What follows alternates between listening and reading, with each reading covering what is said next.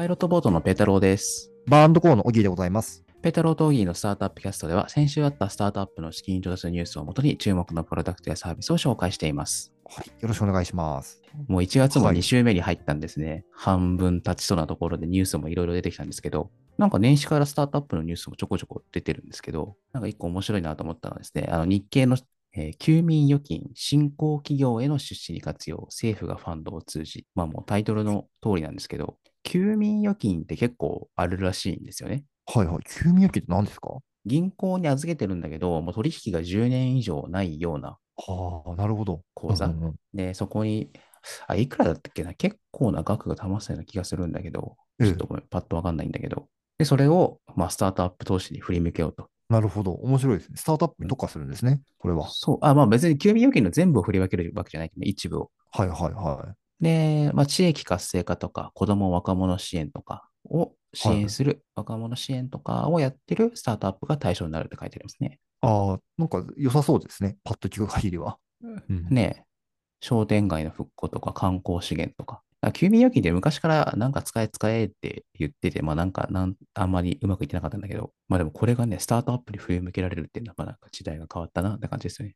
確かにそうですよね。とね、あと、これはまあ別にあのニュースっていうか、まあ普通の記事なんだけど、日経ビジネス、えーメルカリが目指す脱成果主義社員の挑戦を報酬に反映っていう記事で、はいはいはあの、まあ最近成果主義とか、あとジョブ型雇用みたいなのが流行ってるんですよね。で、うんこれ、まあこれはこれで別にいいんですけど、あの、何が問題点あるかっていうと、プロセスが評価できないんですよね。い。はいはいはい。まあ成果出したら何でもいいと極端に言うとね。なるほど。稼いでるやつが強いみたいな。そうそうそういそうそうそうそうそう。でまあ、まあ、それは、まあ、それはある種の正義なんだけど、まあ、宝くじじゃねえんだからさ、みたいなところもあるわけですよ。うん確かに、たまたま成功したってパターンも大いにありますもんね。で、じゃあ、プロセスを評価しましょうって言っても、ちょっと評価基準が曖昧じゃん？はい。だから、その評価基準どうすんねんみたいな話で、まあ、ここで、まあ、議論が終わるみたいなのが、まあ、昔からよくあったんですけど、で、メルカリも、まあ、なんか同じような話をやってたらしくて、じゃあ、その評価基準どうしようかなって言うと、まあ、メルカリがバリュー、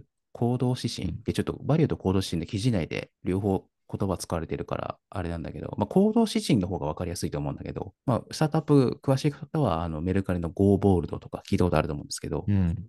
いますね。と日本語で言うと、大胆にやろう、すべては成功のためにプロフェッショナルであれ。で、行動指針ってもうプロセスじゃないですか。ので、そのプロセス評価するのに、この行動指針、バリューっていうのを使おうっていう記事なんですけど、いや、結構このプロセス評価しなきゃいけないよねっていうのは僕も結構思うところで、あの、実は一社今、コンサルみたいなことやってるんです。コンサルってちょっと大げさなんだけど、あの、なんか新規事業の評価どうしようかね、みたいな話してるんだけど、これ結構参考になるなと思って、そうだよなと思って、行動指針とか、まあミッションとかバジェットとかパパーパスとか何でもいいんだけど、飾ってるだけじゃしょうがないから、そう、それと現実の動きをリンクさせようっていうのは、まあ、ちょっと感動したというか、膝を打ったというか、確かに、まあ確かにそうですね。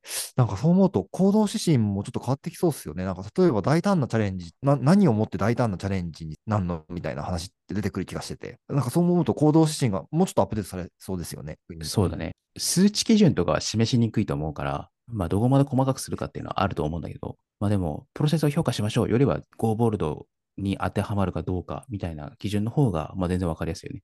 確かに、一歩なんか下敷きができたというか、補助線みたいなのがある感じですよね。でも大胆にやろうの逆でさ、あの、慎重にやろうもさ、別に悪いわけじゃないじゃん。それはもう組織とかビジネスによるけど、メルカリさんの場合は大胆にやった方が、まあ、組織としては評価されるっていう話だから、この基準がなかったらね、いや、俺は、うんあの、今までのビジネスがちゃんと動くように頑張ってたんだ、みたいなのが、まあ評価されないわけじゃ全然ないと思うけど、なるほどね。そういうことですね。大胆チャレンジの結果、売り上げないっすみたいな こともあるわけじゃないですか。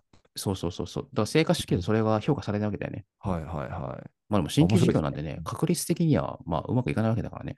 そこを評価するっていう意味で、この話は面白いなと思いました。有料記事なんですけど、あのーなんか読みたいか読め、読める環境にある方はぜひご覧ください。で、1月の13日に収録しているので、第2水曜日が過ぎたんですよ。はい。ということで、あの、毎月恒例のマンスリーピッチがありましたというところで、気になった会社を紹介したいと思います。はい。1社目はですね、生成 AI による消費財の消費者定性分析。まあ、なんか新しい商品作りましょうっていう時に消費者分析っていうのをすると思うんですね。消費者調査。はいはい消費者調査。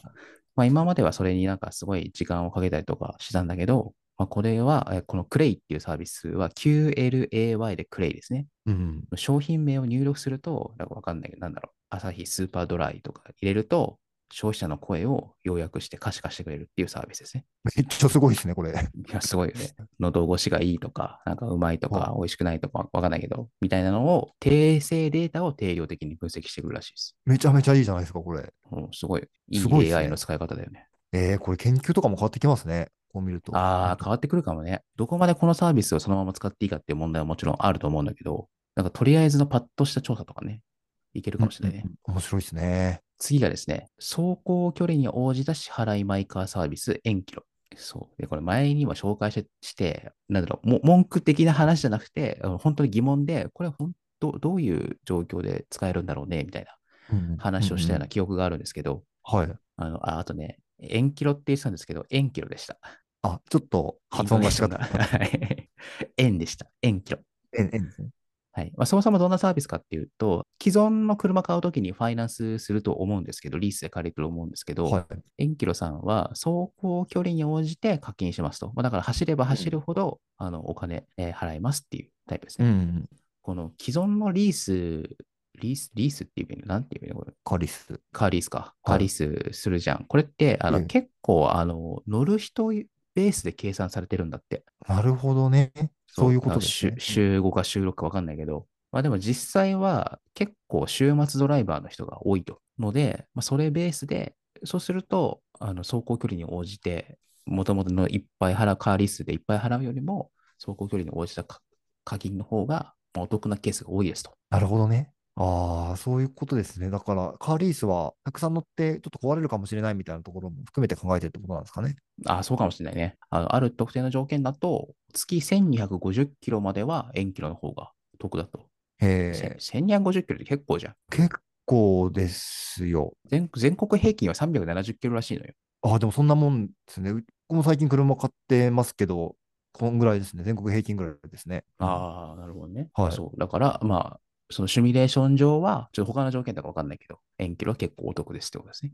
えーいいですね。はい。3件目がですね、次世代型24時間フィットネス、ポケットフィットネス。この会社紹介する前にですね、もう、あの、今日の本題の方にも行きたいんですけど、あの、ほ今日の本題もですね、あの、今週2件ですね、フィットネスジム関連の調達があったんですよ。はいはいはい。はい年始から多いですね。ので、ちょっと3つ一気に紹介していきたいんですけど、でこのポケットフィットネスっていうのは、まあ、アプリと運動マシンが連携したフィットネスジムですと。ユーザー的には、まあ、アプリと運動マシンが連携してるってなってるんで、あのまあ、ランニングマシン10キロで走りましたって言ったら、まあ、アプリでも10キロ走るみたいなイメージだと思うんですけど、とか、あと、まあ、管理側も、まあ、鍵とアプリが連動したりとか、うん、まあ、うんいろいろフィットネスの DX を進めていきますみたいな感じですかね。なるほど、なるほど。あ、じゃあ連動してるのは確かにいいですね。で、えっ、と、調達の方がですね、箱ジム。えっ、と、箱ジムが提供する箱トレは、AI スマートミラーを提供していますと。鏡の中に映される、まあ、バーチャルトレーナーが出てくるんで、鏡スマートミラーなんでね。だから、なんだろう、先生みたいな。でその人の右手上げたら右手、左足上げるなら左足みたいな、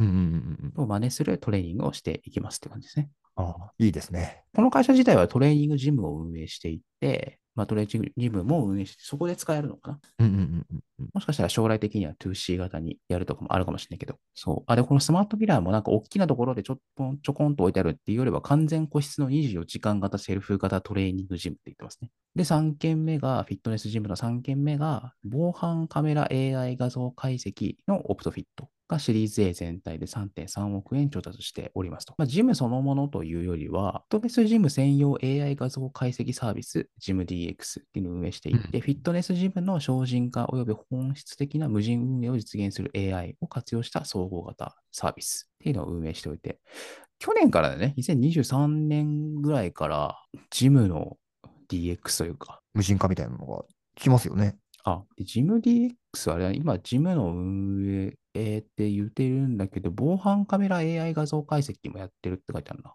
導入してるんですね、すでにじ。すごいざっくり言えばジムの DX 進んでますよっていう話ですね。無人で運営すると人件費もかからないですし、ビジネス上もいいですもんね、きっと。そうですね。ああとね、どこから聞いたのかちょっと覚えてないんだけど、あのージムって昔からあるじゃん。エニタイムフィットネスとか。チョコザップの話したの覚えてる？はい。チョコザップって言えばなんかちちっこいジムだよね。無人ライザップうんの無人ジムだよね。であれが今めちゃくちゃ急成長してるのよ。で、伸びてるから他のエニタイムとかにも影響あるのかなと思ったら、エニタイムとか別に店を減らしてるとか会員数減らしてるとかではないっぽいんだよね。うーん。ので、もう多少はあるかもしれないけど、まあでもはい少なくともそんなめちゃくちゃ落ちてるってわけではないらしくて。ええってことはあれなんだよね。あの、募集団が増えてるよね、ジムを使う。人数が増えてってことですね。そうそうそうそう。もうだからそのジムで、まあコロナも終わって、まあコロナからコロナ禍だとちょっとジム怖くていけないみたいなのあったと思うんだけど、から復活してるっていうのもあるのか、募集団としては成長してるっていうのはすごいよね。面白いですね。ま、マーケットが大きくなってるってことですもんね。なってるね、なってるらしいんだよね。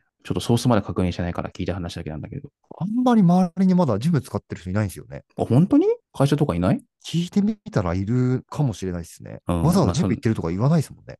うん、まあだからそれほど当たり前になってんのかもしれないね。確かに。はい、というところでございました。あと早速10億円以上の資金調達が3件あったので紹介したいと思います。はい、お願いします。はい。1件目、株式会社リセが18億円の資金調達をしておりますと。でこれは契約書レビュー支援 AI クラウド、契約書チェックのサービスですね。はい。株式会社ソーシャルインテリアが24億円の資金調達ですね。大きいですね。えー個人向け家具サブスクのサブスクライフ。サブ、ごめんなさい。個人向けの家具のサブスクリプションサービスサブスクライフと、あと法人向けの、えーソーシャルインテリアオフィス構築支援。まあ、2C2B やってますというところですね。で、本日最後。株式会社 b ビットが、えーシリーズ B で12億円の資金調達をしております。はい。これは、なんだろう、DX コンサルって言っていいのかな？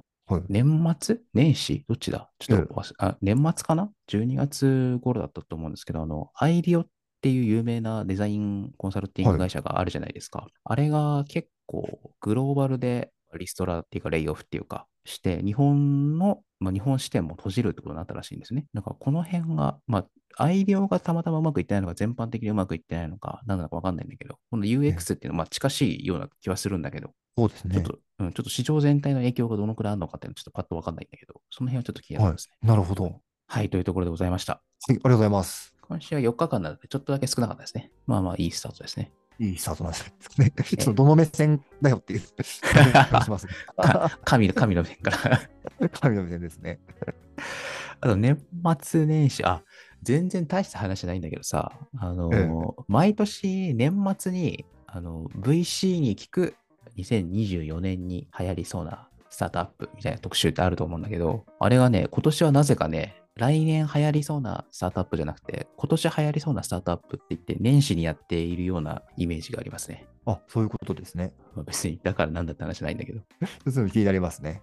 うん。だからいろんな雑誌とか、あの、ウェブメディアとかでちょこちょこやってて面白いですね。ちょっとチェックしてみたいですね。まあ、生成 AI とかは、まあ、今だと上がると思うんだけど、はい。なんか結構みんな面白くって、あのーまあ、シードだったらさ、割と新しいところを上げてると思うじゃん。と思いきや、もう、あのーなんだろう、バーティカルサースの話をしていたりとか、かもう落ち着く、まあ、落ち着くというか、粛々成長セールスに入ったところを持って、あの、注目ですっていう人もいるし、なんか結構面白かったですね。白いですね。なるほどね。そう。まあ、視点はいろいろあるなと思ったっていう話ですね。はい。じゃあ、こんなところで今日はお別れしたいと思います。それでは、ペータロ・トーギーのスタートアップキャストでした。さようなら。さよなら。